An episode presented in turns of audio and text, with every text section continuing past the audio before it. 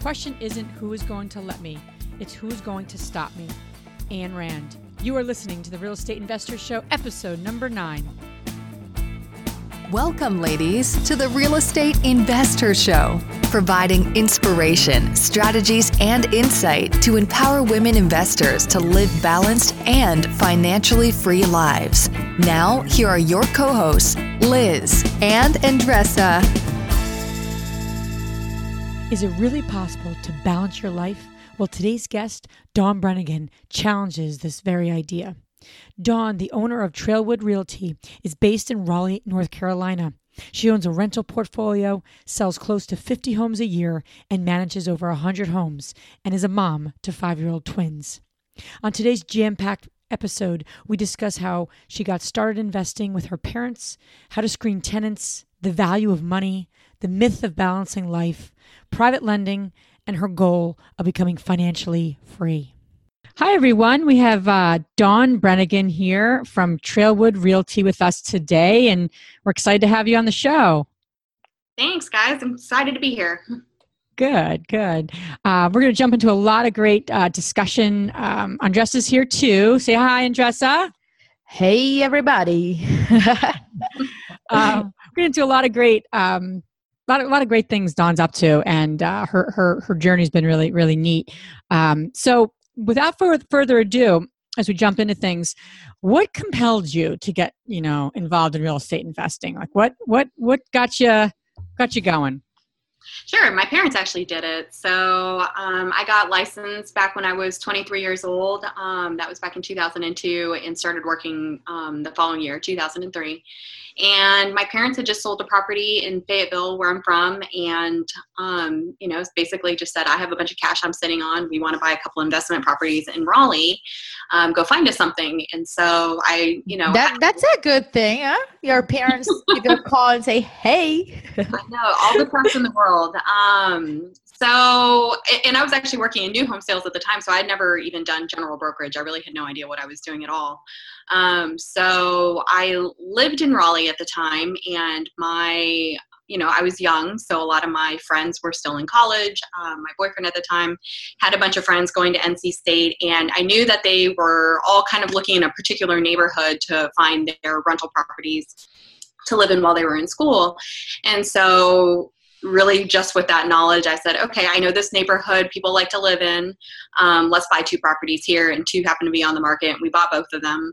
Um, and my parents said okay great you manage them you take care of it. Again not a clue what i'm doing. Um, so so i did it. I winged it the, the whole way and you know thankfully everything went well nothing fell apart and um, you know, just kind of figured it out as I went. Um, you know, and at the time I was probably 24, 25 years old. So, um, you know, not a whole lot of experience behind me, um, you know, not even life experience. So, so you know it all worked out and eventually kind of moved my way up to buying a few new properties. And now i've got uh, five single family rental properties um, the two that my parents owned they eventually sold those to me. So i bought those mm, probably about two years ago um, after my dad passed my mom had them and she didn't really want to be a rental property owner anymore. So i convinced her to let me buy them instead of selling them. Mm. that's great. So you have five you have five single family homes. You're also um, full time real real estate agent. You have a you know um, a brokerage. Is that fair, or is that you have a yeah okay? Yeah, so I basically worked as a single agent, um, opening up my own brokerage back in 2010. Once I mm-hmm. wanted to get out of new home sales. Um, and so it was just me for the longest time in the brokerage. Um, so it's just what they call a single agent brokerage. But mm-hmm. now I've got um, a couple of people who work with me now. That's great. And and one of the biggest things that you also do is that you are you have a property management company and yep. you you manage over what a hundred homes? Yeah, it's probably about 115. That's a lot.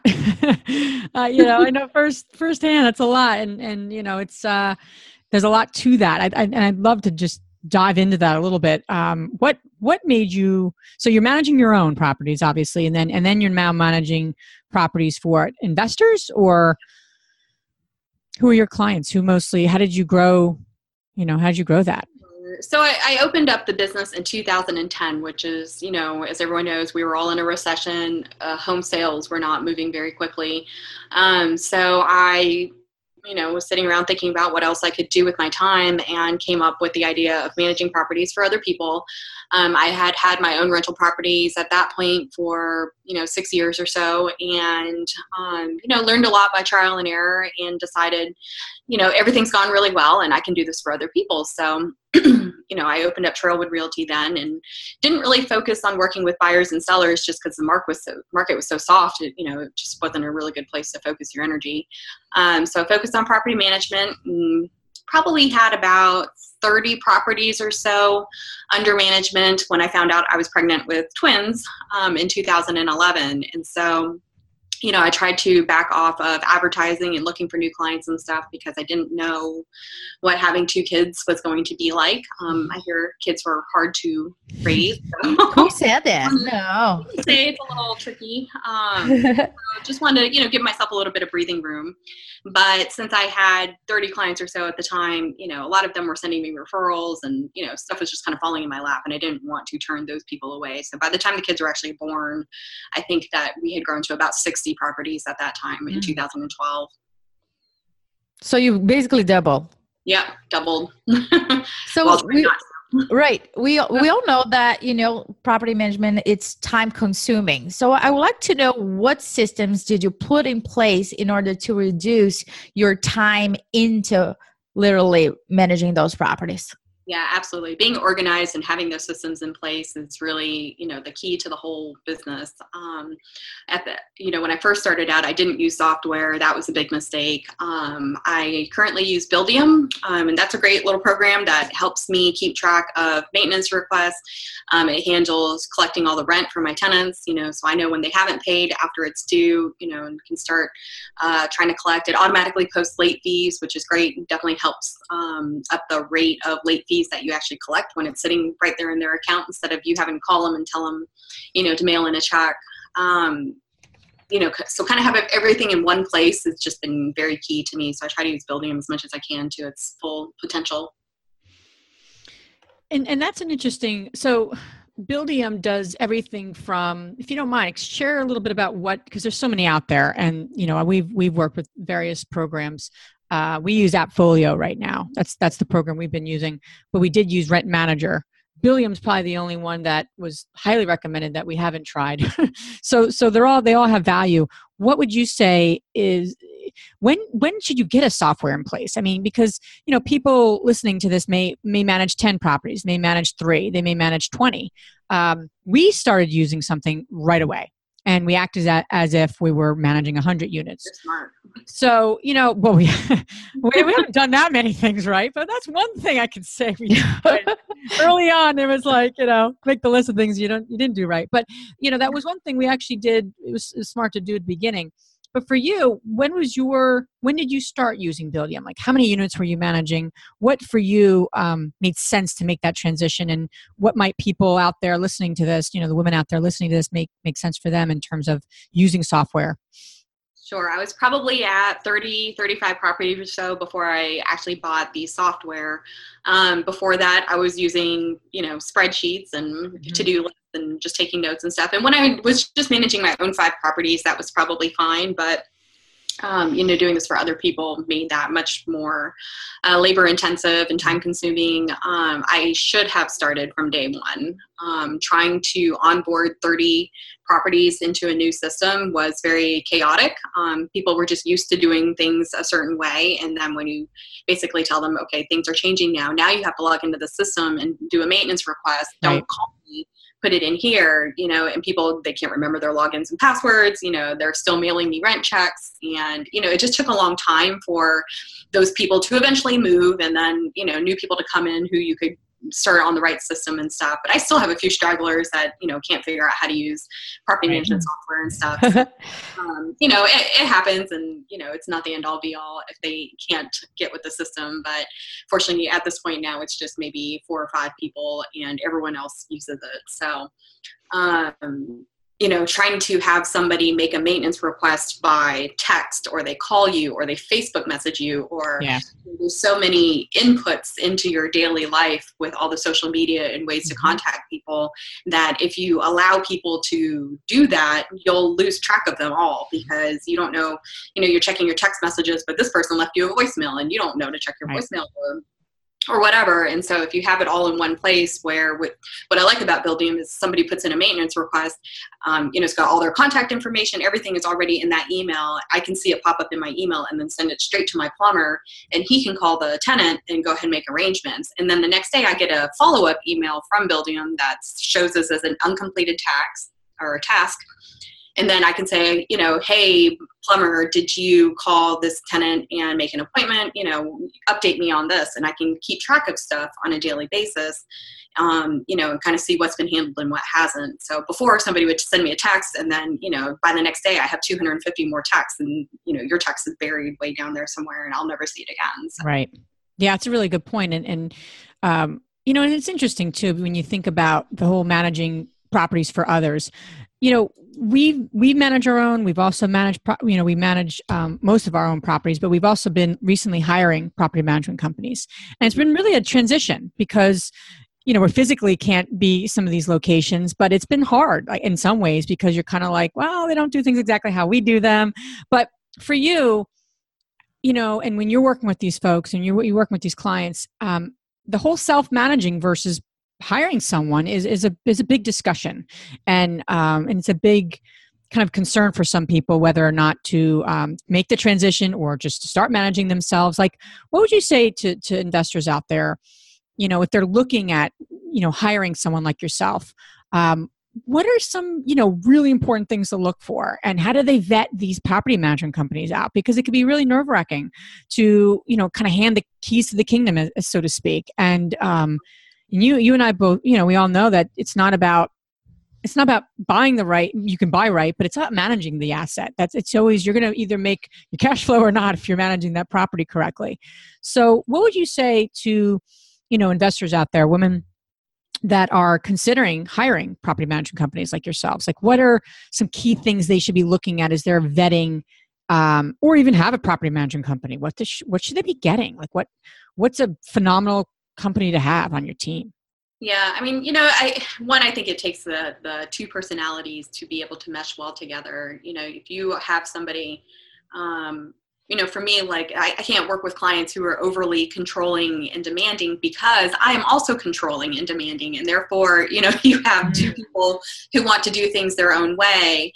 And it, I can't do things differently than the way that I do them, right? You know, I've got my systems in place and that's what allows me to be able to manage my business in a, an effective manner. And if somebody wants me to do it their way, I can't stop and remember that every single time this thing comes up, I've got to do right. it some other way. So, you know, for me, a good client is somebody who who can look at my systems and say, yes, I'm on board with what you do. I trust you to make good decisions and things like that. So I find for people who are overly controlling that maybe, um, you know, it's best for them to do it themselves. And I also think that there's a good, um, you know, there's some learning tools there that come along with doing it yourself too, that you kind of learn like, hey, for a plumber to come out for $95 is not really that expensive because once you try to do it a few times yourself, you're going to realize that's what they all charge. And if you find somebody who's less than that, he probably turned out to be pretty terrible. And so, you know, you kind of learn some of these things along the way and you learn what things are worth. And maybe it's not worth it to you. Maybe you've got some great contacts out there and you don't need the property manager's contacts. You know, you can handle the phone calls and the maintenance and stuff yourself. Um, you know, it's just kind of learning about what is worth it to you. Um, so, you know, when you are trying to vet a property manager, I would just make sure that your personalities are going to work well together. You know, I would look and see like what are the systems and stuff that they're using, how do they report, you know, when do you get paid every month, you know, how do um, how do they communicate with you? I think probably the communication is just the biggest key. Um, you know, I find that most people are probably pretty easy to go get along with as long as you are communicating with what's going on. So, you know, I have some property owners who do not want to hear from me. If they see my phone number pop up on their phone, like they get a feeling of dread. That's a problem. yeah. Oh, Dawn's calling. like, oh crap, Dawn's calling. Like, you know, now what? And so they don't want to see my number pop up on their phone. So, you know, the few times that I call for non-terrible things, you know, they're just like, oh gosh, thank God it's not you. And I have to start off the phone call with, hey, there's nothing wrong. But, person is already sweating. yeah, they're already, you know, got their defenses up and wanting to know how much money they've got to spend. And, um, you know, but then other people, they want to know every little thing that's going on in their property. And so, you know, if you had to call the plumber, they want to know what the $60 charge was and they want to know this, that, and the other. And, and that's fine. You know, you just have to know what that level of communication is for your client. Um, you know, some people really want to be hands off and other people really want to be involved. Um, so you just got to find that person that works well with you. Um, you know, and I think, you know, you can't go wrong with checking out reviews, getting recommendations for other people. Um, what I would typically do anytime I'm trying to hire anybody is go and get some recommendations and then go um, Facebook stock, Google reviews, Yelp reviews, you know, figure out what are the good people, um, you know, and check out their negative responses and see how they responded to negativity and you know figure out if those people are good problem solvers um, you know but like i said the communication is probably the biggest one making sure they communicate in a way that is effective for you that's yeah. awesome. I want to touch base on your screening process. I think that um, besides uh, managing the property, finding the right tenant is that even possible? I'm not sure, but yeah. right, uh, finding the right fit. I'll say. How do you do that? Yeah, so um, I've been blessed with really good tenants so far. So, knock on some wood. Um, the screening process is key, though, of course. So, we use a third party screening company called Resident Research, and that is you know when they when a prospective tenant wants to apply they go onto my website they fill out a form they pay $50 all of that information and money goes to resident research. And um, they immediately pull up credit and criminal background and eviction history. Um, so that gives me a little bit of information to start off right away. So if i um, you know see that their credit score is only a 500 i can go ahead and deny their application right there because um, no matter what the rest of it says that's going to be a non-starter. Um, if everything looks good good from what I've got originally. Um, they continue on and get um, the previous um, residence verification. So they get um, references from their last two landlords. Um, they verify their income. They check with their job. They get the pay stubs. And that takes up to three days to complete that. So once they go through that process, if everything looks good, then I'll call um, I'll call the tenant and make sure that they are still wanting to move forward, um, and then I'll call the owner and just go over what I have and make sure that they are also on board with that tenant. So I do put a little bit of power back into the owner's hands and say, you know, this is who I have, this is why I like them. What do you think? And just kind of make that a joint decision. Because um, some people are, you know, clear home run A plus tenants. Other people might be, you know, a B tenant um, on paper, but for whatever reason, you know, I'm really wanting them to accept them or, or not accept them. So, you know, put a little bit of power back into the owner's hands on who we're going to take. And um, I, I, like doing my own showings and stuff, um, or at least having my assistant come by and do them because it gives us a chance to actually talk to the person and figure out, you know, does this person sound like somebody who's going to be reasonable to work with? You know, if they walk in and they act entitled or, you know, just kind of come up with a laundry list of things they don't like or, you know, just kind of have a negative personality to begin with, I will do everything in my power to not put that person in the house because that is just an unhappy person. And I like happy clients, I like happy tenants, you know, I need happiness in my life, not negativity. So I really try to screen for that. Um, you know, and if you get a feeling that they've got more people living in the house than they're telling you about, if they sound like, um, you know, they're partiers, you know, I live close to NC State University, so, you know, a lot of the rentals attract college students or young professionals and, you know, you just kind of want to make sure they're out of the party vibe or, you know, if they go party, they're going downtown and not doing it at the house. What's the minimum credit score that you're looking for? 650. 650. Okay. Mm-hmm. Yep. And I can work with a little bit less um, if they can do a larger deposit. So in North Carolina, we typically get like one month security deposit, and um, but we can get up to two months security deposit. So sometimes I'll ask for more if they're, you know, six twenty five or something, and you can see like you know they've got a student loan debt they didn't pay, and everything else is paid or whatever. What's the, you know, it's funny is when you tell people, I'm sure you get this, Dawn, when you tell people you manage property, you re- own real estate, people always want to know the crazy tenant stories. Like, I don't know about you, but I, have gotten mm-hmm. that question asked more than other questions that are like, why, why do you go there? It's just so not just the craziest, but I'm curious what which tenant over the years has taught you like the most important lesson when it comes to managing property? Hmm. Yeah, you're right. I mean, fortunately, I don't have a lot of tenant um, horror stories. Oh, good. With the very occasional, you know, have to replace the carpet because their dog. We have a lot of red clay in our um, soil. So mm. if it gets on your dog's paws and you let them walk in the house, you know, then your white carpet gets ruined. But this is all most of it's stuff that is accidental or, you know, I did have one tenant, and it was unfortunate because it was actually a good friend of mine's sister's property. So I was I was close to the owner, and um, her tenants just were those kinds of people who just had a sob story for everything, you know, even when they moved in. And I knew when they moved in that I didn't want to accept them, but the owner had a just a soft spot, I guess, for their story. And I really should have separated them a little bit more and not have told her some of the things that he had told me because it made her want to accept him. Mm-hmm. And even back then, I, I had the red flags that, you know, told me, my gut told me, like, don't do it. Um, he had been in a car accident. He was moving here because, like, his store uh, back where he used to live had gotten robbed and you know they went out of business and he couldn't work for a long time because he had all these injuries and you know they were downsizing from this big house. They had stuff everywhere. And i don't know if it was true or not true. I mean it seemed to be true but you know they were just one of those people that even after they moved in they had opened up a restaurant and then the restaurant uh, they sold it to somebody. That person didn't pay. You know he got another car accident. I've never seen so many car accidents happen to one person um, oh man it, it was a good reminder to me to be very um, on guard when I talk to my tenants and make sure that what they're telling me really is true. Um, mm. you know, to you know the people who have the worst stories even if they are all true are probably just you know kind of like the that, that kid on charlie brown where the cloud just like hangs over him. You don't want to bring that cloud in your life you know you want to stay away from that person. No that's really good insight. That's really great insight. And it's um I, you know that's the other piece of it is that when you're out there and you have a a challenging tenant situation right? The person on paper that looked great but something something you know stray happened and then you have to evict them or hopefully um, not have to evict them but something you know you have to clean something up with a tenant.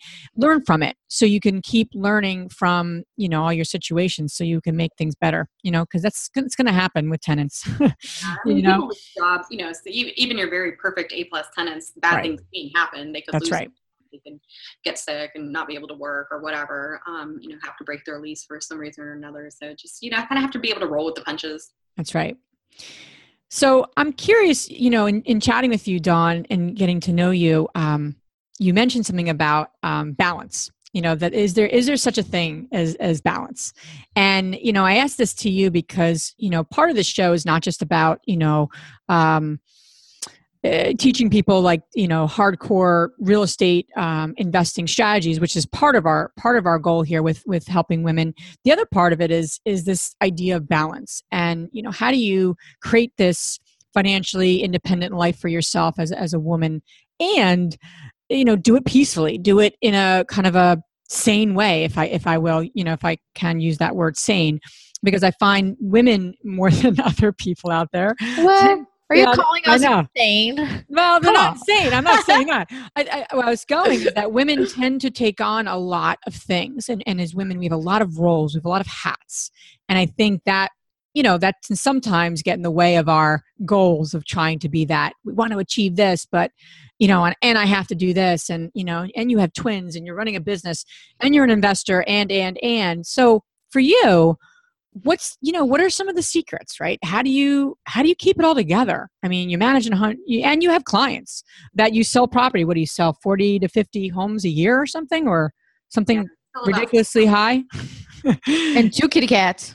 So you got a lot. I mean for you how do you you know how do you manage your life you know and, and how do you do it in a way that works for you Sure. So, you know, I think any given part of your life is going to take more focus than others. You know, whatever it is you're trying to build at the moment is going to take more attention. So, you can't evenly divide your attention across every aspect of your life at all times. You know, some things are just going to be more important depending on where you are.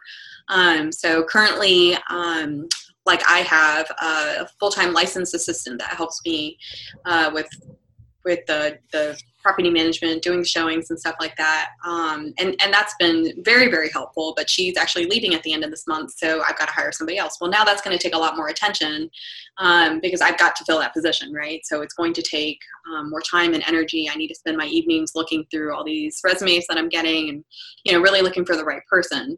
Um, I am taking on a partner also at the beginning of next year to help alleviate some of this um, you know just craziness that that it goes on in my life. And she is a really hard worker and somebody i've known for a long time. And so you know i just know that she and i would make a wonderful partnership. And i wouldn't partner with just anybody um, you know but she's definitely i think a, a good key person to have uh, building the business with me. And the great thing is that you know i know that she is in building mode. You know she's not trying to just come in and just relax until retirement and just kind of skate by. Like she's definitely in building mode, and I've always kind of build, been in building mode, and I've wanted it to be bigger and better, but everyone has limitations. You know, you can only do so much. Any one person can only handle so much. Um, I, I need to sleep eight hours a day. I can't be one of those people who, you know, goes to bed at two and wakes up at four and goes to the gym and, you know, something's got to give, right?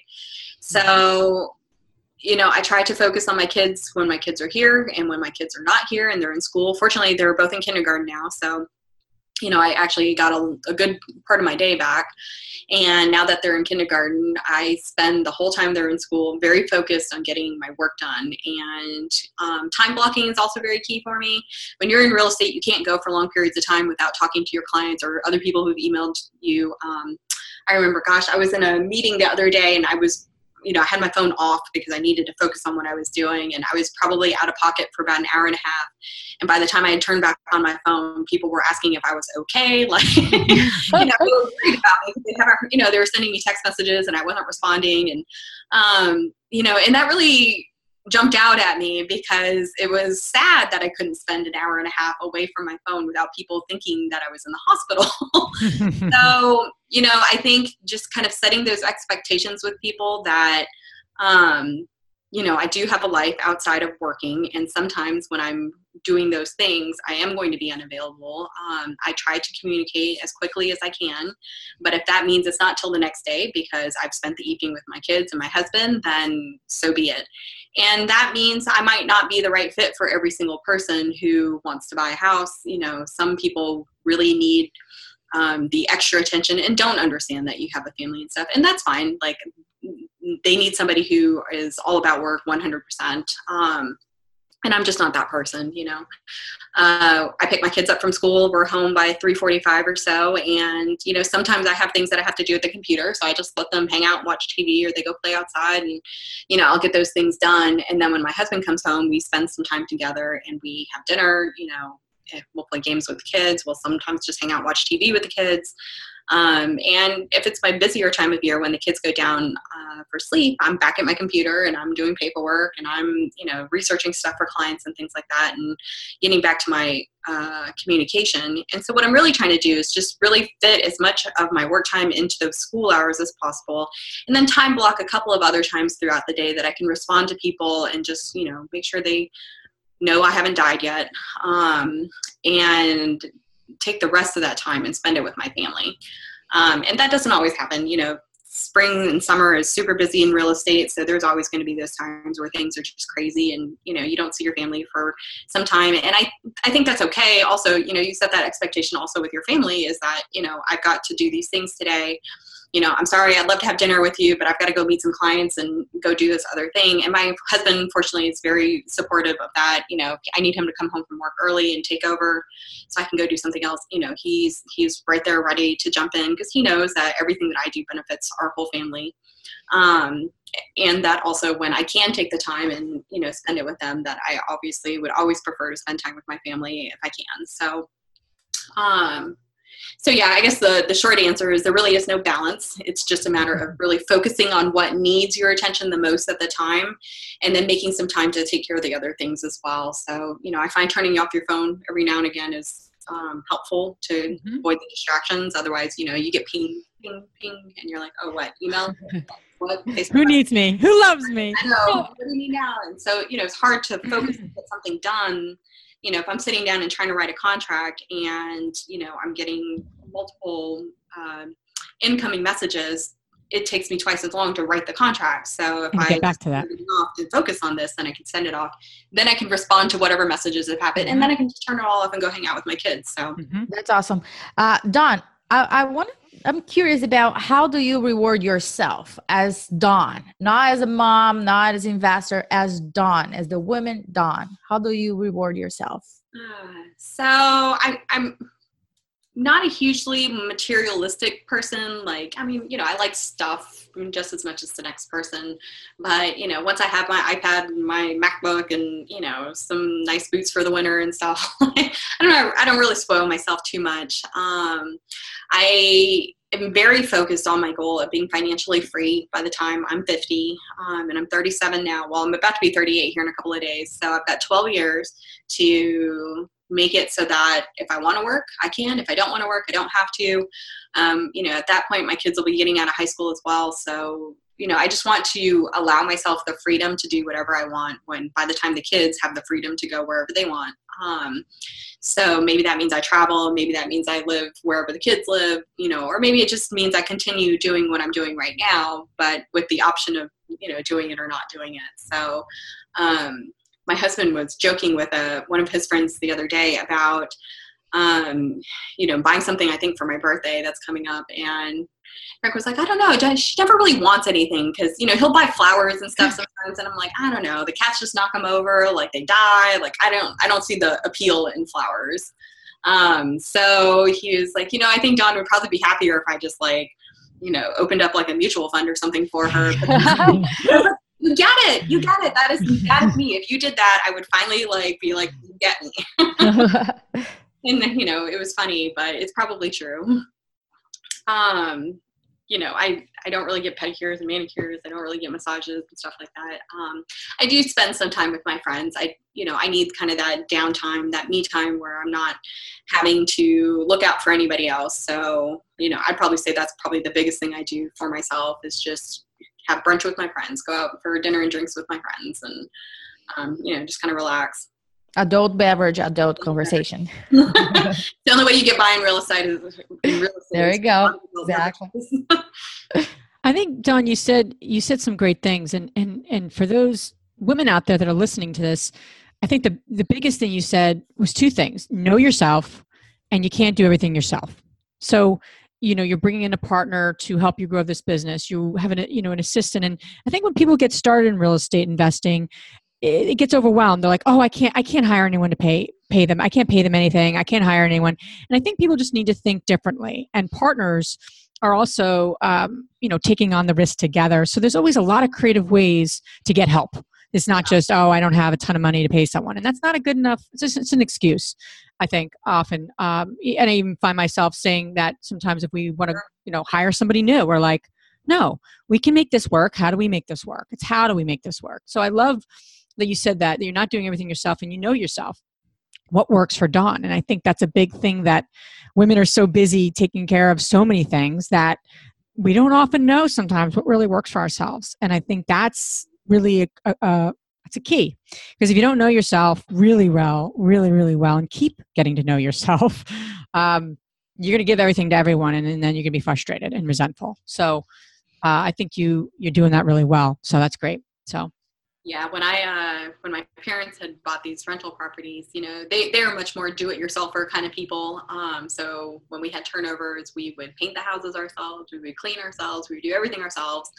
And uh, you know at the when i was younger in my 20s and didn't have kids and stuff that wasn't that big of a deal. But now it's like i couldn't imagine walking into a house and wanting to go clean it myself. Like who's got time to do that when i can just pay somebody a hundred bucks and you know she'd get it done way faster than i would much better than i would um, and i can get somebody moved in there faster because you know when, you hire out those things that are you know pretty low per hour wage jobs you know there's really no sense in doing that yourself when you could be outsourcing better deals or you know even just having time with your kids. To me that's easily worth 20 bucks an hour to pay um, somebody else to do something so i can go hang out with my kids. Yeah.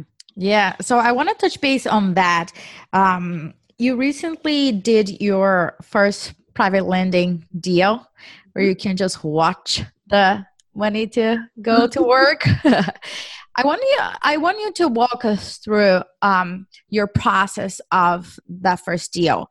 What did you look for? What due diligence did you do in order for you to feel comfortable on doing that? Sure. That definitely took a leap of faith because, um, you know, I, again, I have no idea what I'm doing here and just kind of, you know, play with stuff. And then, you know, when it's a, a good chunk of money though it's not playing anymore. You're really taking some risk. And i lent out $50000 and i lent it to somebody who has been a client of mine in the past. Um, he bought a house from me and flipped it um, and he's done a few other projects and stuff since then and he sources a lot of his own deals by doing direct mail and stuff like that. So um, we've only worked together one other time. Um, and but he's been successful at what he's been doing and he's been successful at finding deals and he's been successful at getting these properties flipped.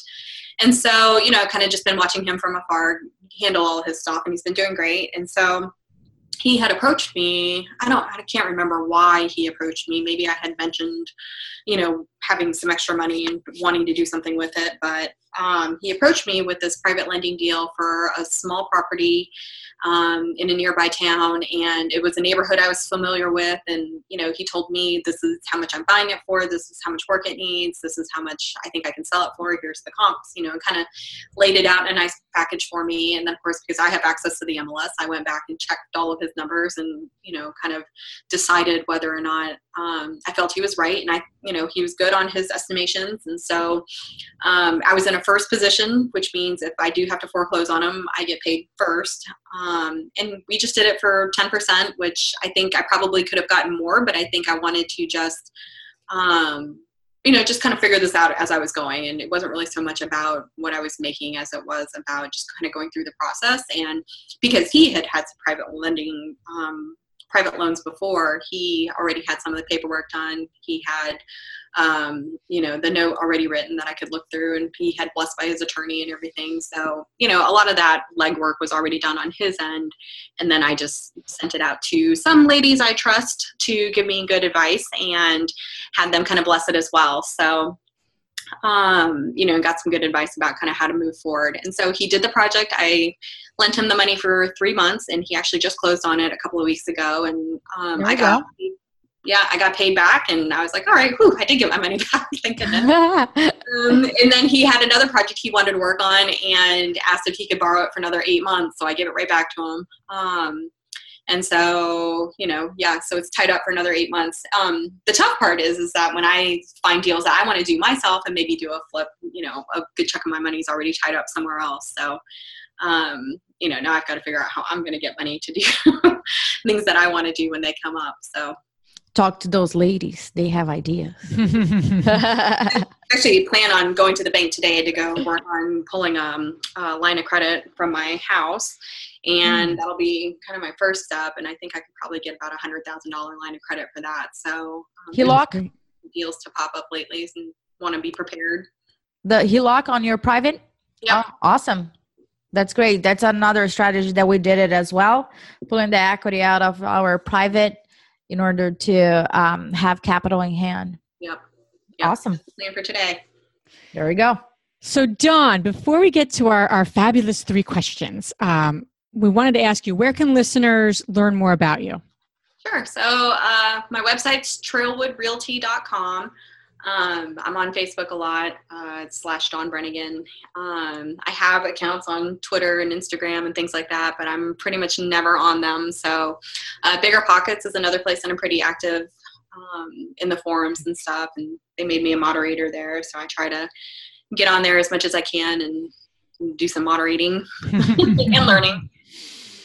And your in your areas of focus, you manage properties in which areas again, if you don't mind? So I'm in Raleigh and the surrounding um, suburbs. So that would be like Cary, Holly Springs, Apex, Wake Forest, um, to Durham, which is kind of the next more major city next to us. Okay.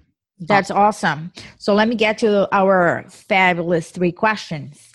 So the first one is um, what's the most transformational book you ever read in your life? That's tough because there's a lot of really good books out there. Um, I I really like the Miracle Morning for real estate agents, um, mm-hmm. specifically like the real estate agents version of it because it's um, more of a storytelling than it is a you know how to book on how to wake up early. Um, i would say that has been my new year's resolution for as long as i can remember is to try to become more of a morning person. And you know i just feel like uh, i'm so much more alert in the mornings and i can get so much more done that if i just had more of that morning time versus you know at the end of the day you're just exhausted and don't really want to start anything new and you know end up just spending your time watching tv and scrolling facebook which is what i do if i stay up too late you know what, I, what i'm trying to do is not do that and go to bed earlier and wake up earlier so um, i read that book every once in a while and it, it motivates me to uh, you know put a little bit more focus in that that morning those morning hours that's awesome. Uh, second question is What's the most powerful routine you do to create a financially free and balanced life? Um, so I automate a lot of my savings. Um, I I kind of figured out how much I need to have on hand to cover all my bills without having to, you know, log in and make sure everything's going to clear. So, you know, I keep enough cushion in there and I keep just enough in there so that everything else gets automatically sent to, um, you know, IRA accounts. My husband maxes out his um, his 403b plus he gets a pension and you know we send off as much of the money as possible and we get it out of the bank account so that it doesn't get spent um, knowing that you know if we have a month where we're going to go on a vacation or something like that we can always pull money back out so some of it's more accessible than others because some of it's in retirement accounts some of it's in taxable accounts um, but i find just kind of automating the process of getting it out of my account which is difficult because i don't get paid the same amount every month so it's not like i can just figure out what I'm going to make every month and then, you know, take X number of dollars out. So sometimes I have to change it. Sometimes too much money builds up in there and I have to get it out so I don't get too tempted to spend it. Um, so I think kind of just automating that process a bit and then just really focusing on what my goals are later, um, which is you know people i think they want to be financially free and when you say that people think it's about money and it's it's not about money it's about options and you know, I don't really care how much money I have in the bank. What I really care about is, you know, what does that money buy me? And if it buys me the freedom of moving to Hawaii because my kid lives in Hawaii and now I've got grandkids in Hawaii, then that's what I want to do. And I don't want anything holding me back from making those kinds of decisions. So, yeah, that's a good clarification point. Um, the third one is which woman, famous or not, alive or not, uh, has inspired you the most?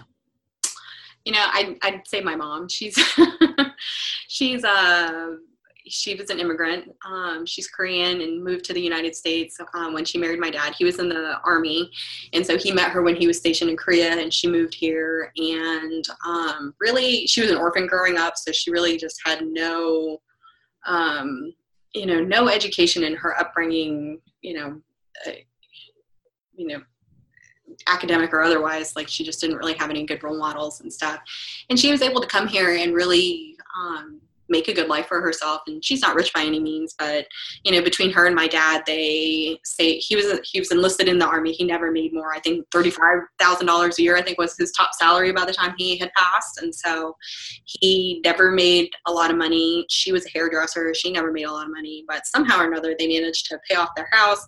They never had loans on cars. You know they had money in the bank. They had excellent credit and, you know, I kind of look back on their lifestyle versus the one that I have. And, you know, I was talking to my husband about this the other day. I was like, you know, we never went out to eat. Like, we went out to eat like once a year and i think we ordered pizza twice a year all the time and you know going out to eat was a real big treat and something i looked really forward to when we got to do it and now it's like we're hungry where do we want to eat? Like, no there's nothing special about it you know it's not um, you know it's not a treat for us it's just we're hungry we have to feed ourselves and there's you know nobody's gonna cook so we just go out somewhere and it's a very stark contrast to how i was raised and um, and, and stark contrast to really how I want my kids to be raised and where how I want them to understand the value of money. You know, my mom used to sit down and pay all her bills with a checkbook, and you know, I'd sit at the dining room table with her, and I knew how much our mortgage was, I knew how mm. much our electricity was. You know, and I'm nine years old, and I can see how much she paid, and I think beyond the actual financial education my parents gave me, I think really just kind of being very open with our finances with me was kind of what helped me understand it the most. Um, Absolutely. You know, I knew how much money my dad made. I knew how much money my mom brought in. It's not that they were sitting me down and showing me or telling me. They just kind of were open and, you know, never made it a secret. So, you know, I knew what a good credit score meant by the time I was in junior high and, you know, that all these things were very important. And now, you know, she is retired and she retired when she was uh, 55 and you know she lives in a nice house that's paid off and again her car is paid off everything's still paid off um, you know she gets a, a benefit from the military from my dad's um, passing so she gets a little bit of money from that maybe a little over a thousand dollars a month i think which is enough for her to live comfortably and you know have a little bit of money in the bank and she'll qualify for social security and she lives a very just kind of simple regular life but she has options and she can kind of you know do whatever she wants to do so that's awesome. Yeah, that's great. Um, so Dawn, thank you so much for being on our show and, and sharing all your all your wisdom with the with the, all the women out there. So we really appreciate your time and expertise and just just great great uh, you know time we had with you. So thank you. Yeah, you're welcome. Appreciate thank it. you so much, Dawn. It was a pleasure. Same here. If you enjoyed this podcast and want to receive updates on our next interviews, go to our website, therealestateinvesther.com. There, you can subscribe to our show, become part of our investor community, and get updates on upcoming episodes. If you like our show, please share it with other women who would benefit. And don't forget to leave us a rating on iTunes. We'd really appreciate it. And as always, we encourage you to take one action as a result of today's show and put it into motion so you can live both a financially free and balanced life. Thanks for spending time with us. Ciao.